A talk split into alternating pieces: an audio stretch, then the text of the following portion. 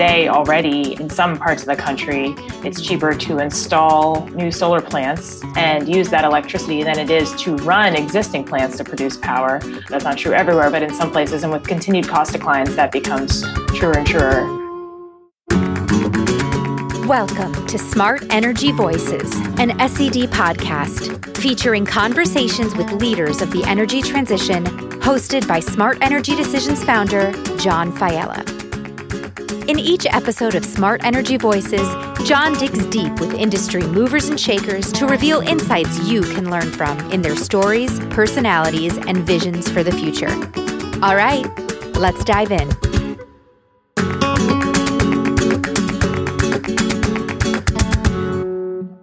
Hi, everyone. I'm John Failla, and welcome back to Smart Energy Voices.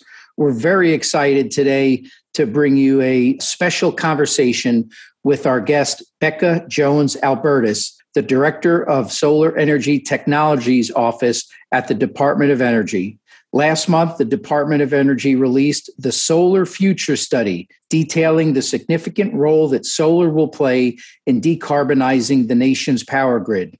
The study showed that by 2035, solar energy has the potential to power 40% of the nation's electricity, drive deep carbonization of the grid, and employ as many as 1.5 million people without raising electricity prices.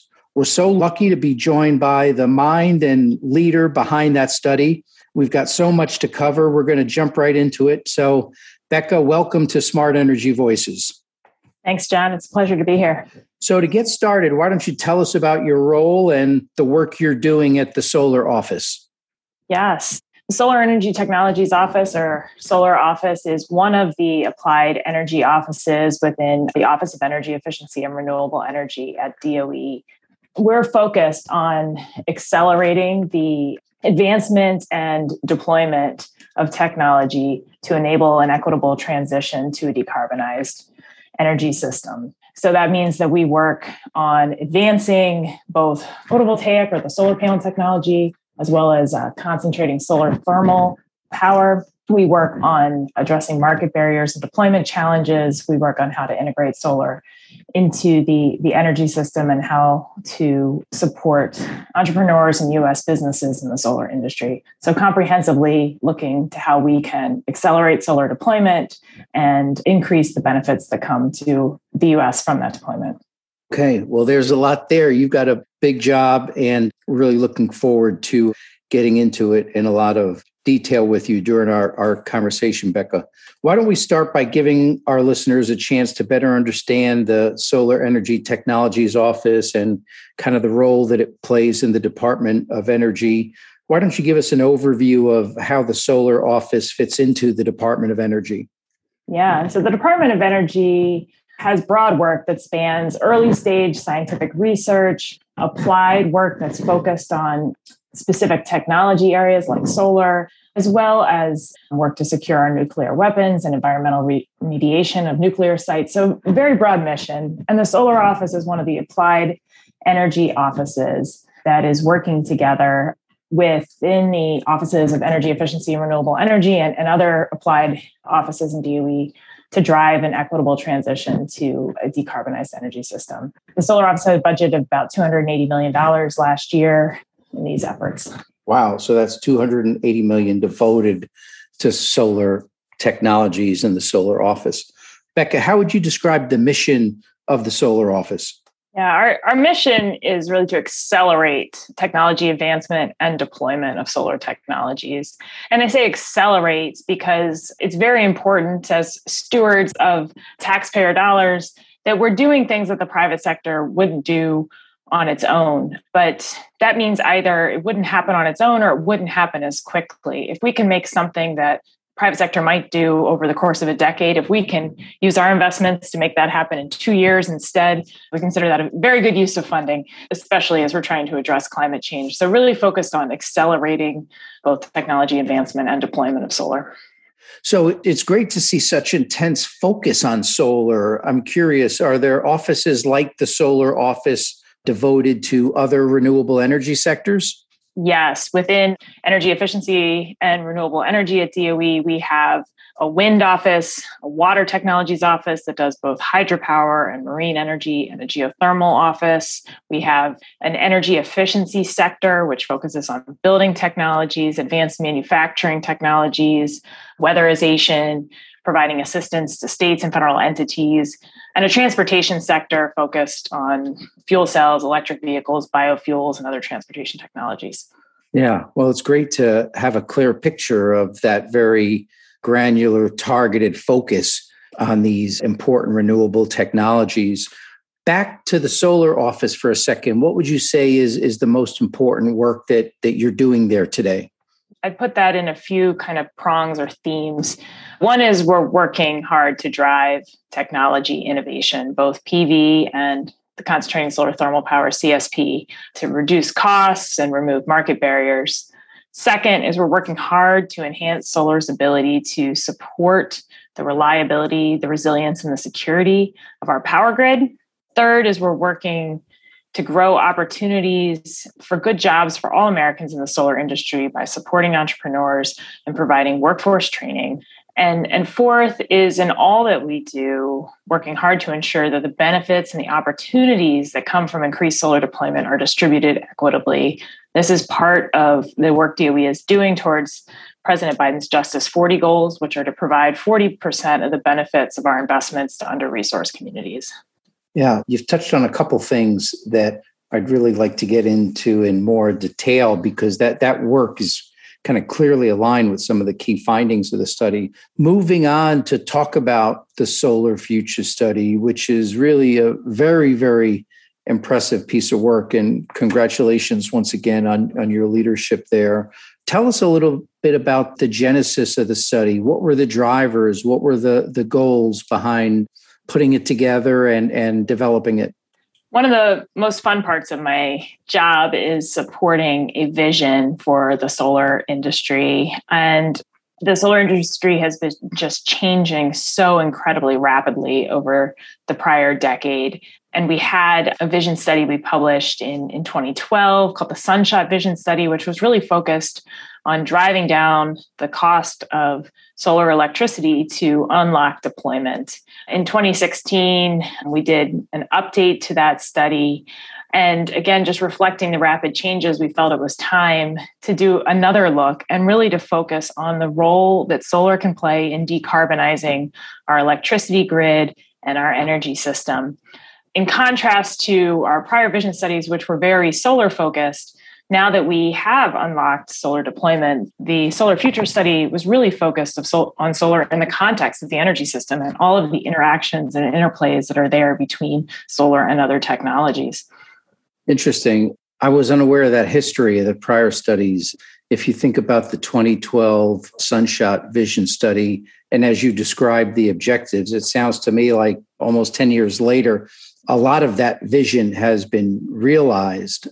If the vision articulated in the Solar Futures study actually comes to fruition, that that will be that'll truly be fantastic. So let's get into some of the key findings. I guess there's solar's projected to go from 3% to 40% of grid power by 2035 tell us a little more about that. I mean how does that how does that happen? What are the key elements of that very dramatic increase? The study looks at a scenario where the grid is decarbonizing and it's decarbonizing in line with the, the president's goal of a clean power grid by 2035. And so it looks at advanced tech, technology innovation and, and, cost reductions across all clean energy technologies on top of, of a decarbonization policy. And what it finds is that the optimal way to decarbonize the grid by 2035 is to dramatically grow solar, wind, and battery storage deployment. The modeling that we do, which is from the National Renewable Energy Laboratory, they have a model that we call the REEDS model the regional energy deployment system model, which models the least cost pathways to, to realize a set of constraints on the power system. And that finds that solar deployment goes from 3% of our power in 2020 to about 40% in 2035. Again, large increases in, in wind and battery storage as well. This is about a thousand gigawatts of solar deployment in AC terms, where we're we're in the 80s of gigawatts today. So more than a tenfold increase over over these 15 years. It's very ambitious. Needless to say, one of the things I like about this and the way you're positioning it is that it's in the context of decarbonization goals, which I guess the goals to decarbonize the grid by 2035. One of the interesting things that we've seen with our community, which is principally large power users, is that up until just a couple of years ago, they were focused on hitting renewable energy targets, whereas now they're focused on hitting these broader emission reduction targets, which call for a whole constellation of solutions, you know, including energy efficiency. So it's it's not just hitting a renewable target, it's reducing demand, reducing usage. And it sounds like all of the different renewable technologies plus energy efficiency are really going to have to be leveraged in order to achieve this goal of a of a decarbonized grid.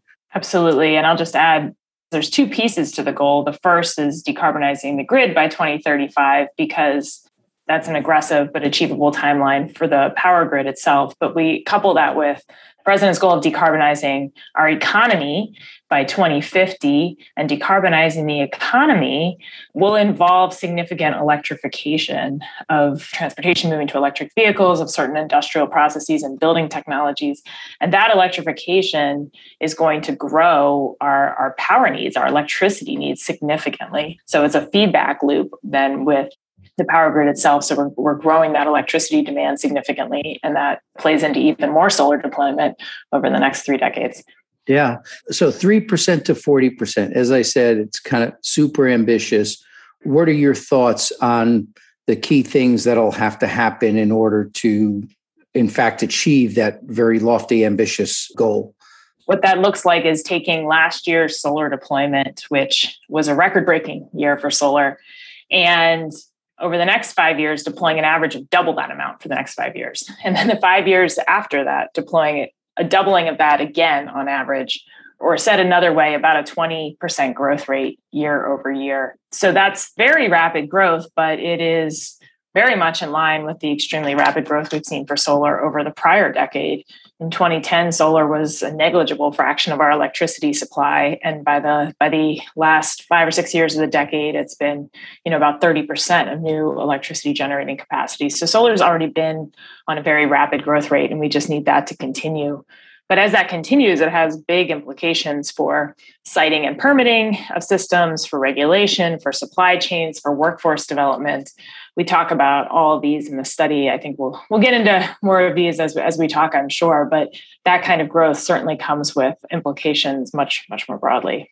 Yeah. One of the things that I've noticed that's interesting, Becca, is that like up until about 18 months ago, the real driver has been corporate demand. Whereas in the last 18 months, I've really seen utilities get with the program, if you will, for lack of a better term, and say, hey, they they've accepted the reality that they need to switch their generation sources from fossil fuels to renewables. And I guess that'll be a, a huge part of this. So moving on to job creation, and, and it's something that I know is very important and something we think is one of the key benefits of the energy transition. I guess there's reference that the range is from 500,000 jobs to 1.5 million jobs. Tell us a little more about that that element of the study.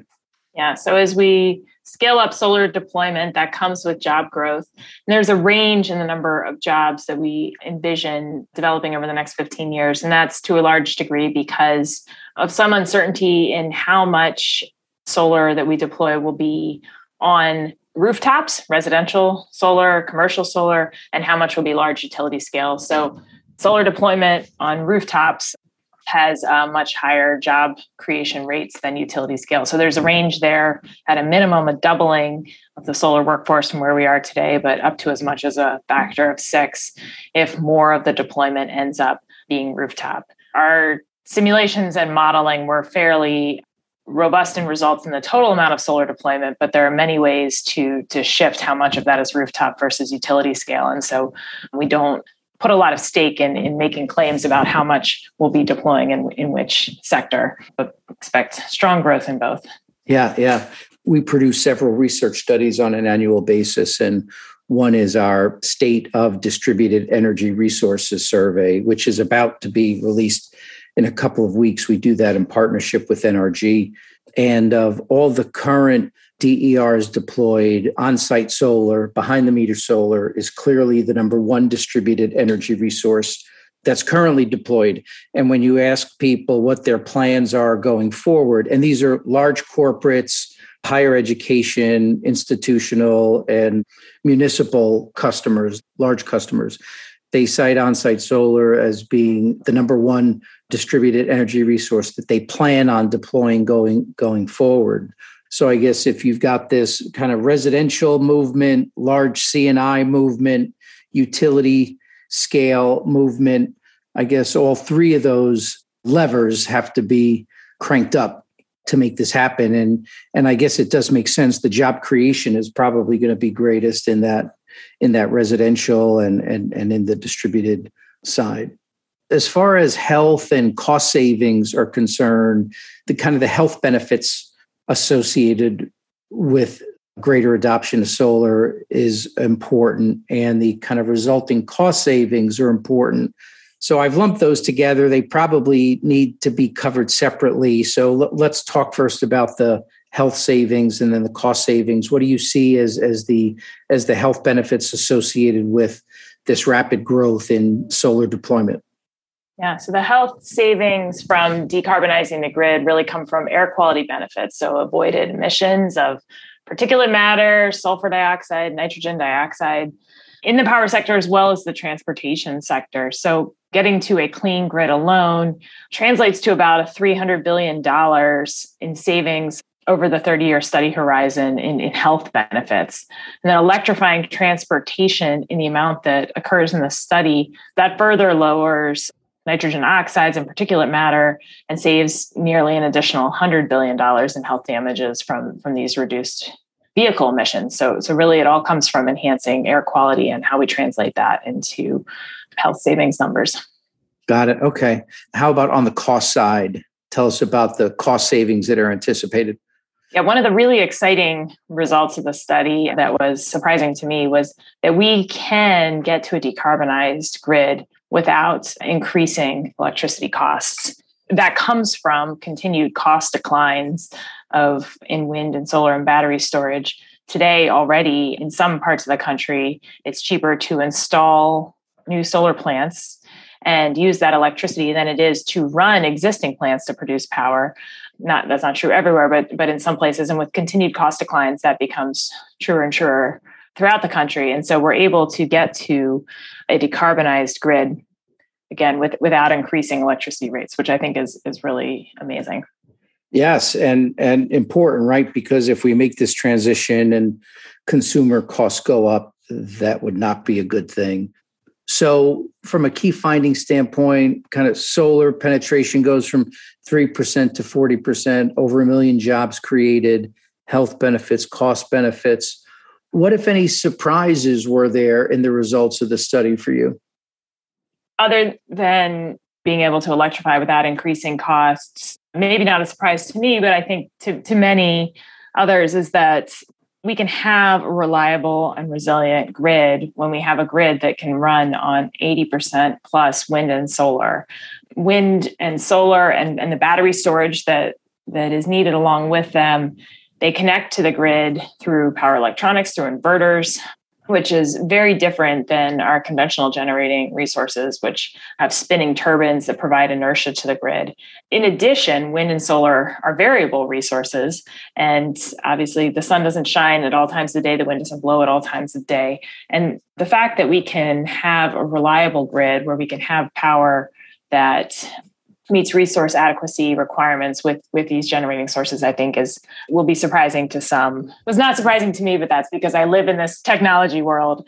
And then i think also just looking at how a clean grid can enable electrification in, in these other sectors and support broader decarbonization goals for the economy is an important result. Yeah yeah.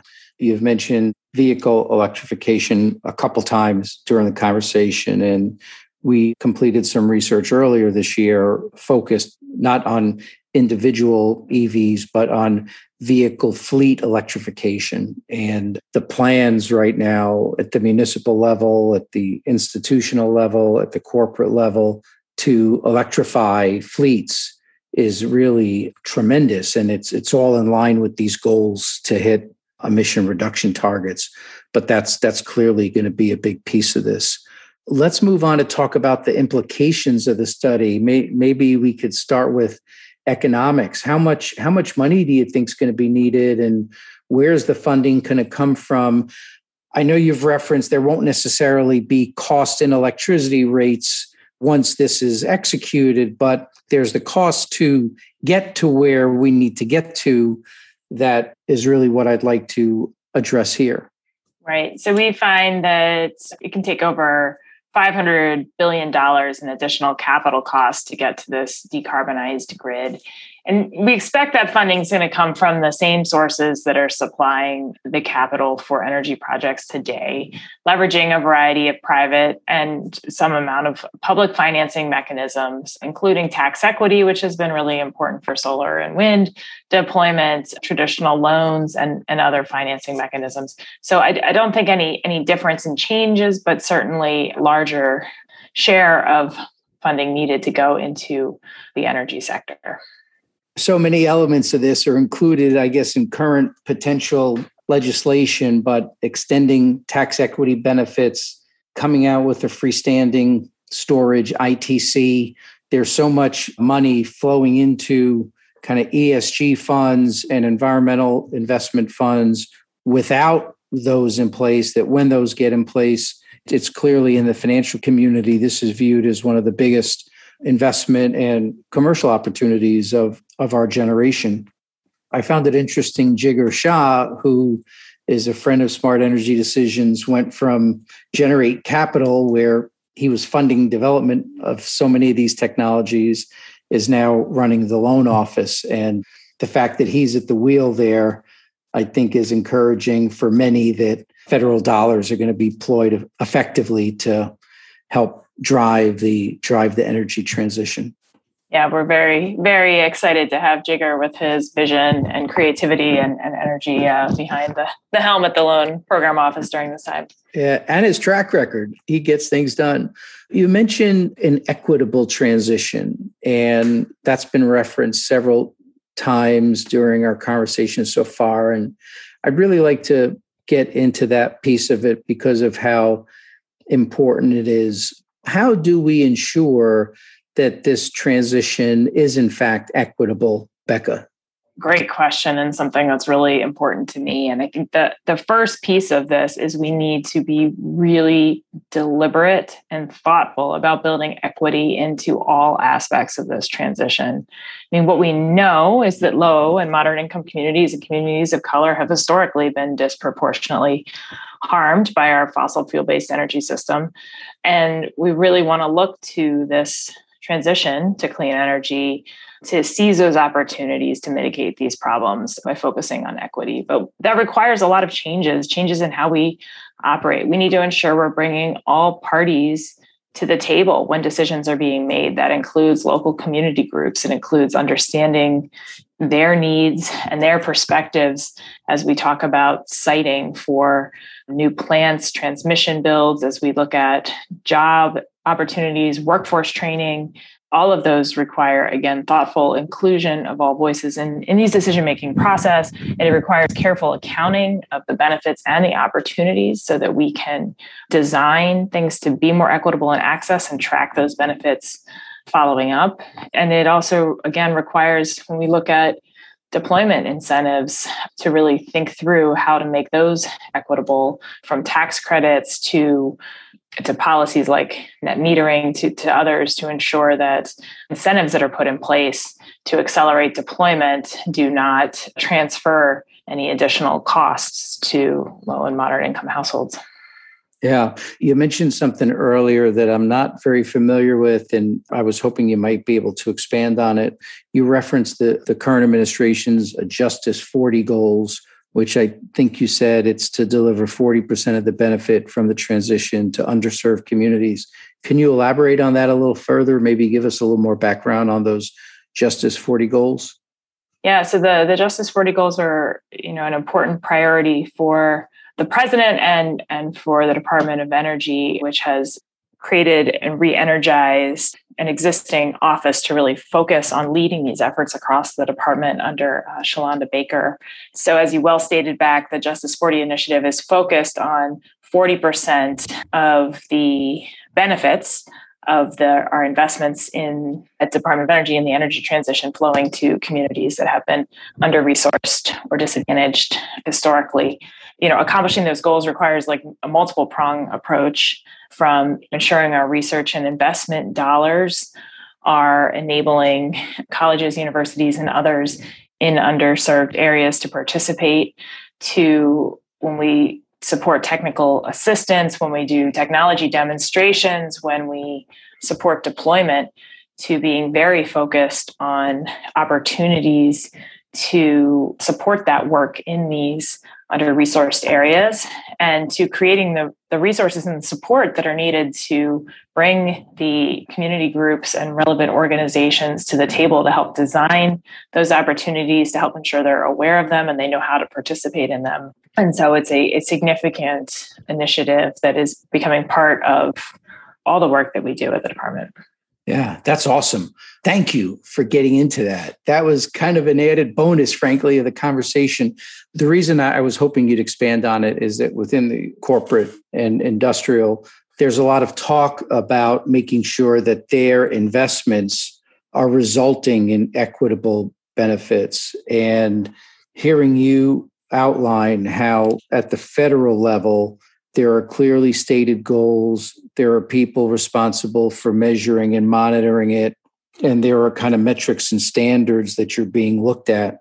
I think that that frankly gives the commercial sector almost a model or a framework within which to look at their efforts to make sure that the investments and moves that they're making are in fact done equitably. So thank you for that it sounds like a lot of land's going to need to be used to power 40% of the grid with solar. Where will all this new solar go? Yeah, so talked about by 2035, expecting to need about 1,000 gigawatts or a terawatt of solar.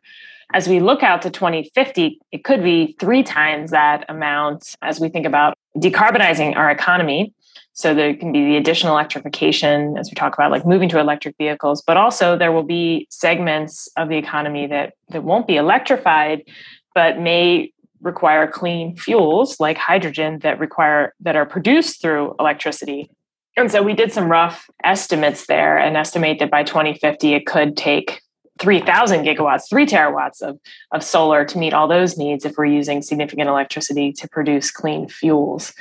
So that's that's a lot of solar, but in fact, it's not as much land as as some some may think. So we're looking at solar requiring about half a percent of the surface area in the US. And just to put that in context, that's about 5% of the US is, is an urban area or paved roadway. 43% of our land is agriculture. So significantly less than these amounts. We could meet about a thousand gigawatts or a terawatt of solar demand on rooftops alone. And so a significant fraction of that solar could could go on rooftops, right? You said paved surfaces, urban areas already. So there's a lot of options for how we could meet these land needs. Super. When I talk to members of our community who were some of the early adopters who are well down the road they're no longer concerned about setting their goals. They're no longer concerned about how they're going to achieve their goals. They've got great plans in place, they've got track records of success.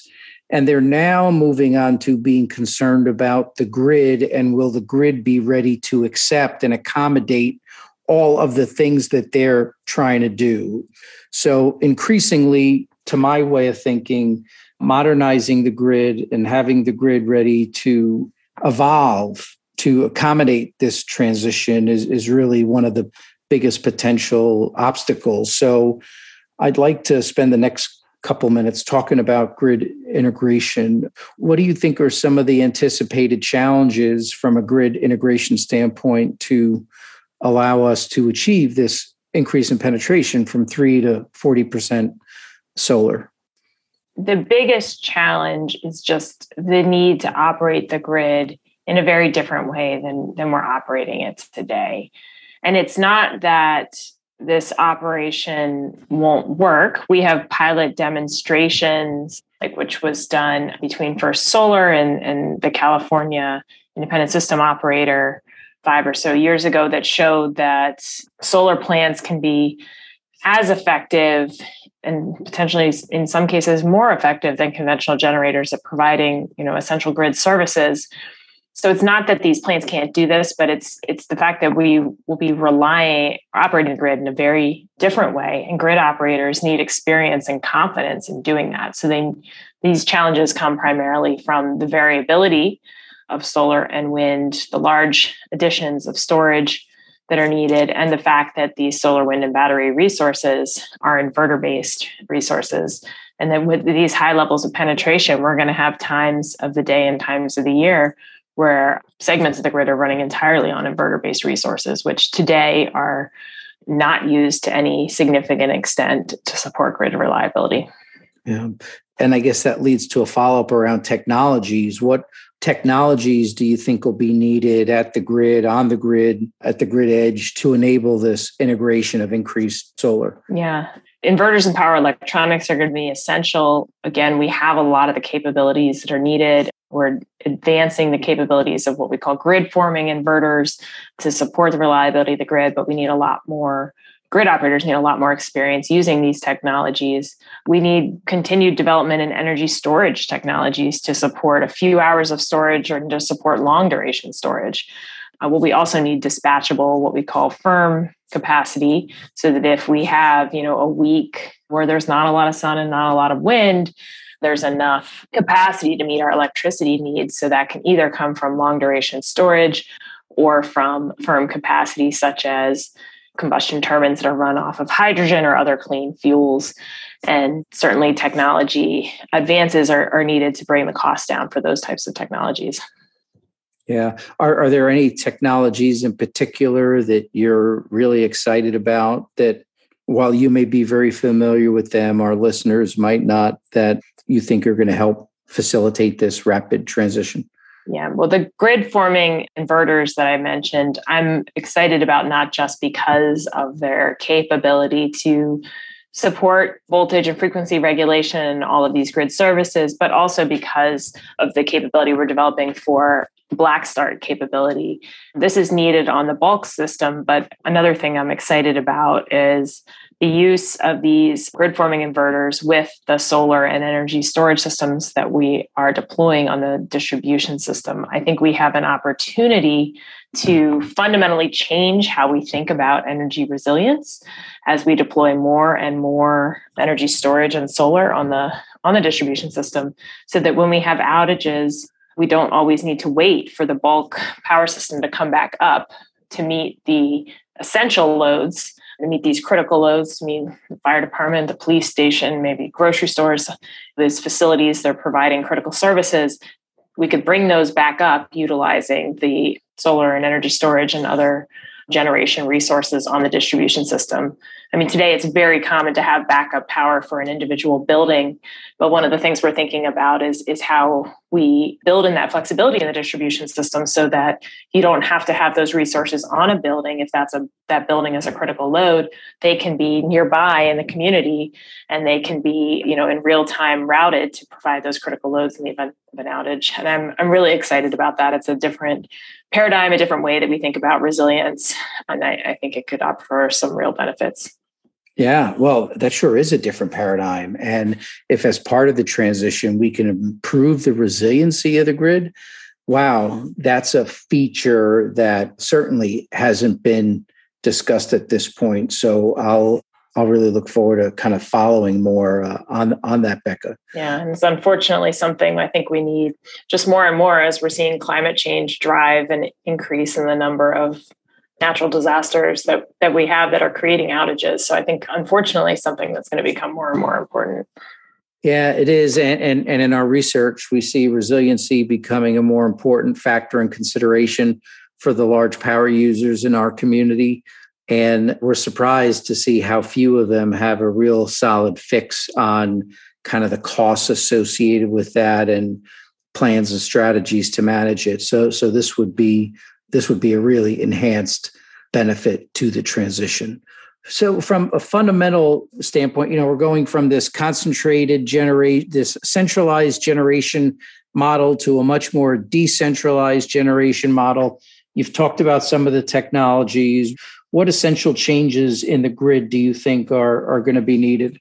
Well, grid modernization as a whole involves a number of technologies that will be really important. Sensing technology, communication technology. Didn't get into those when we were talking about technologies that enable this transition, but they're incredibly important as well, especially today because solar generation on the distribution system is often not visible because we don't have the right sensing and communication. It's not visible or controllable to grid operators. So, so a lot of enabling technologies, in addition to transmission. It's hard it's hard to talk about this energy transition without talking about the need for new transmission. And you know we find by 2050 we need about a doubling in transmission expansion.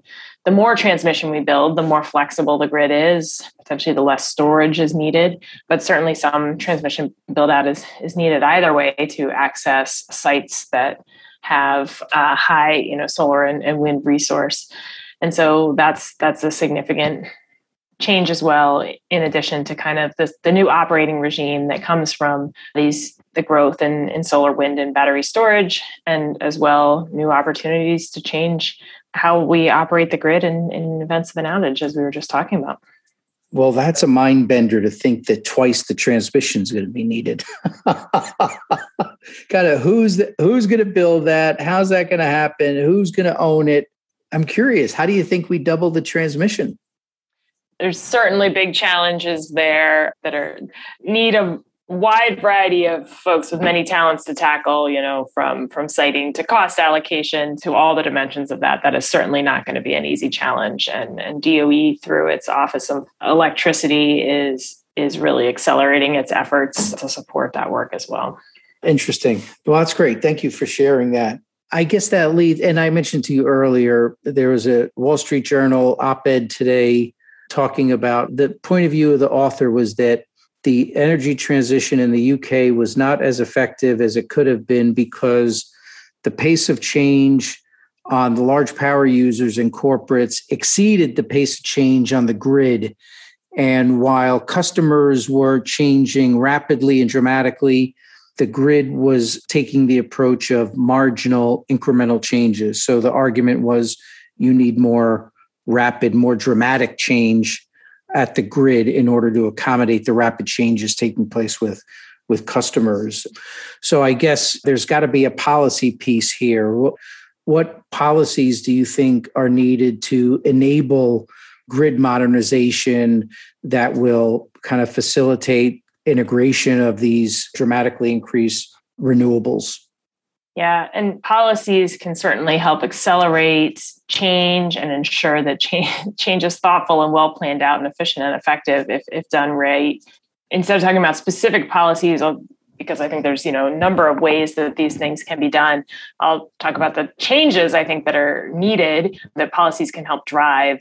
One is which also involves use of tools, but is getting to faster decision making related to siting, zoning, permitting, interconnection, all of what we call the soft costs of deployment, be that solar deployment, wind deployment, transmission. You know, we need to continue to develop the tools and potentially have, you know, the right incentives in place to allow for fast and confident decision making because this energy transition to do this by 2035 requires everything to just accelerate so tremendously we need grid operators to get experience operating power grids now in fundamentally different ways. And again, that's something that will likely need some form of incentives and support to accelerate the learning curve there to start to get some of this learning before the system looks like it will when it is decarbonized. And you know, another important piece is is cost allocation to support these infrastructure upgrades. And that's something that's been a real challenge in renewable pl- deployment to date is having effective cost allocation. So it's not just the first entity that wants to build a plant that requires upgrades and has to bear that that enormously high cost without knowing if they will recover any of that cost, but having methods like ERCOT has done or others to develop cost allocation up front to make those costs bearable for individual and, and first sited plants using those upgrades. Many of the folks in our community are going to find your comments about the need to make things like interconnection agreements easier. They're going to find that as music to their ears because one of the biggest challenges, particularly as it relates to deploying distributed energy resources, is the work associated with getting interconnection approvals in place. It, it's painful. It can take a year, 18 months, up to two years to get something deployed that they're able to afford and ready to build and the only obstacle is is getting it plugged into the grid. So what you've said there makes a lot of sense. Becca this has been a great review of the solar office and the solar future study. Given the extent of the study we could go on and on drilling down further but i think for this conversation we've really touched on the key points very nicely I'd now like to move on to, to my favorite part of Smart Energy Voices, where we get to know our guests a little better. So now it's all about you. You've done a lot in a relatively short period of time. How did you get started in renewable energy and what's been your career progression?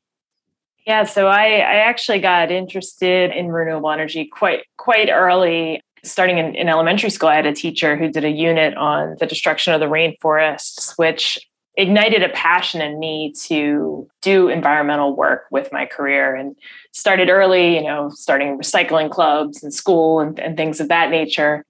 And at the same time realized that, you know, I really loved math. And so I thought I thought I would be an environmental engineer in high school, we had an assignment where we had to shadow environmental engineers. And I found that all the environmental engineers in the county I grew up, which there was only about five, they all worked at the sewage treatment plant. And I thought, well, I need to refine a little bit better what I what I want to do here. I, I don't think that's what I had in mind when I thought about, you know, trying to to do some engineering work to to help our planet and i you know stepped back at that point and just got really excited about solar energy thinking you know this is the inexhaustible source of energy that hits our planet. Our energy problems are at the, at the root of so much of our environmental problems. And then got excited from there there on out in solar and have been focused on on solar and renewable energy ever since. Okay. Yeah the move to clean energy as compared to that experience in high school makes a great deal of sense. I find it interesting that you were inspired at a young age, as uh, I, I, found several of our guests have stories that they share of where at a very young age they knew that that was a path that they wanted to pursue.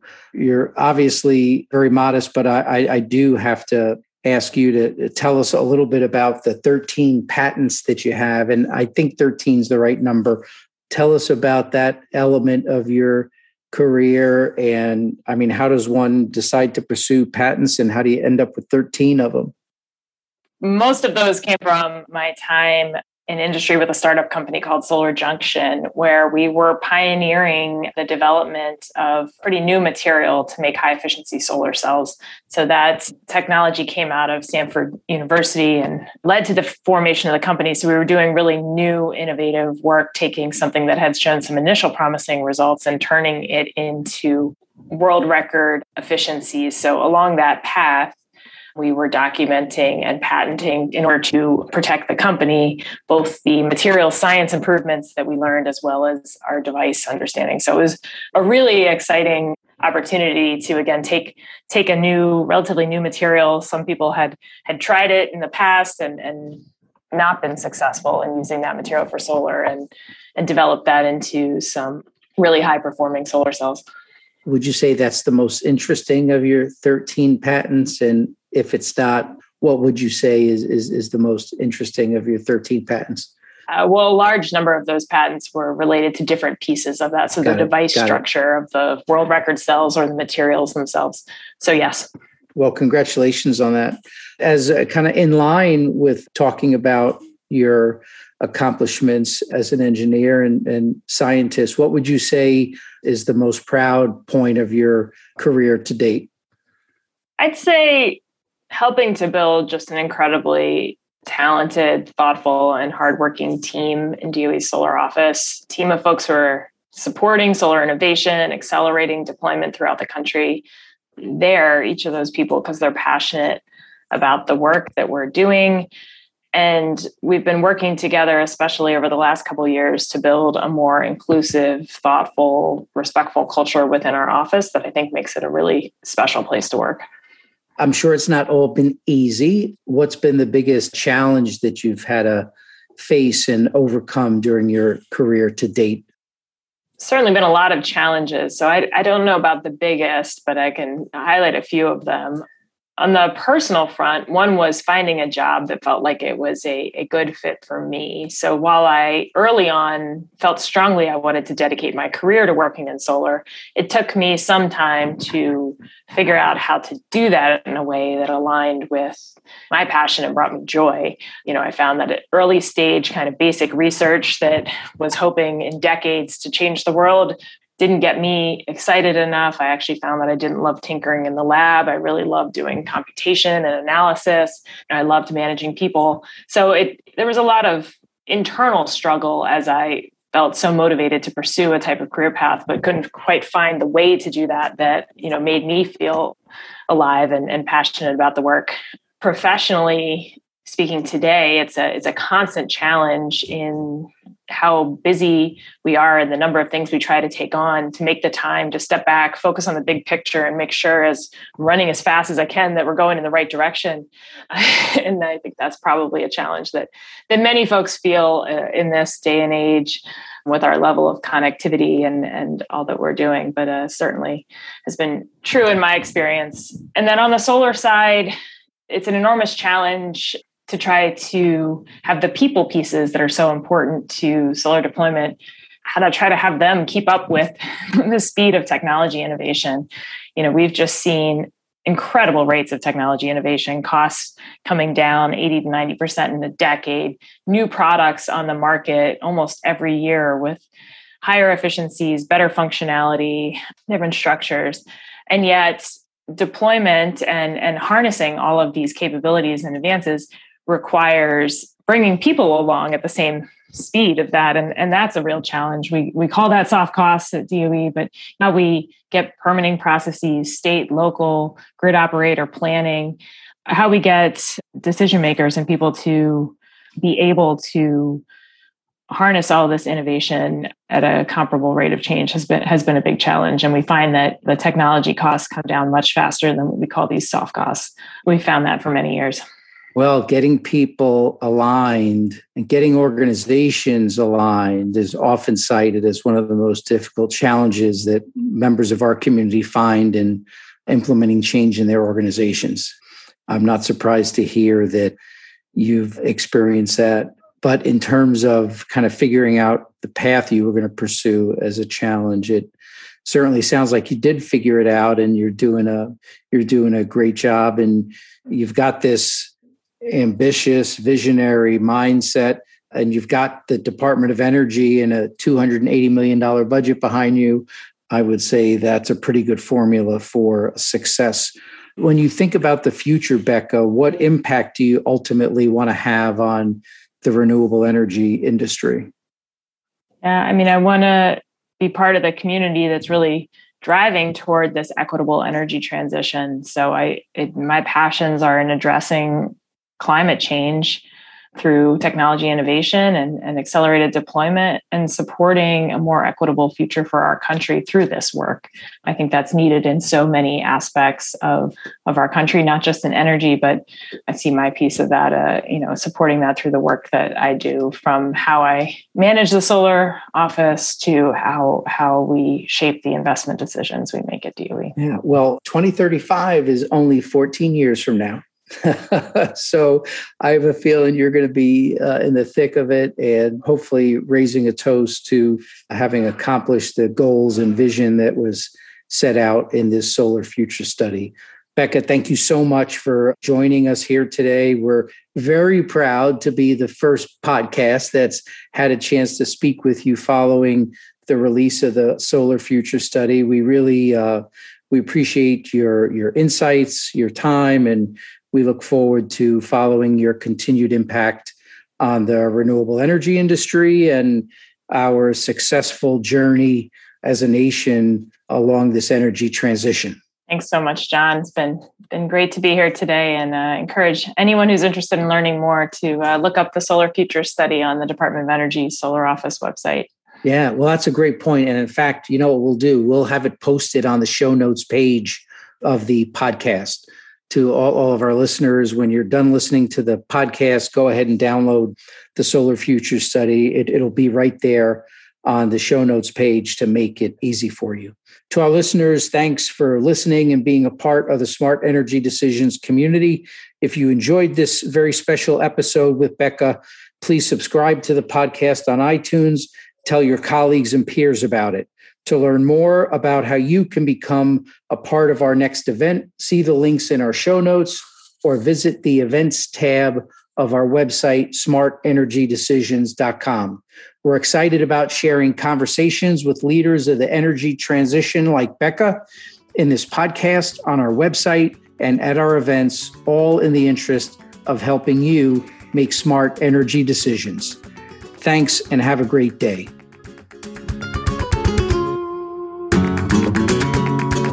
For listening to Smart Energy Voices, an SED podcast. Digest the insights from today's episode and take action on the ideas that have inspired you.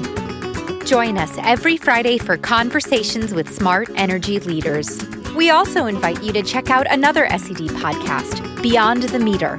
Each episode of Beyond the Meter features innovative energy projects and initiatives by large electric power users. To keep up to date with trends and happenings in the energy transition, visit smartenergydecisions.com to register for our daily newsletter and become part of the Smart Energy Decisions community.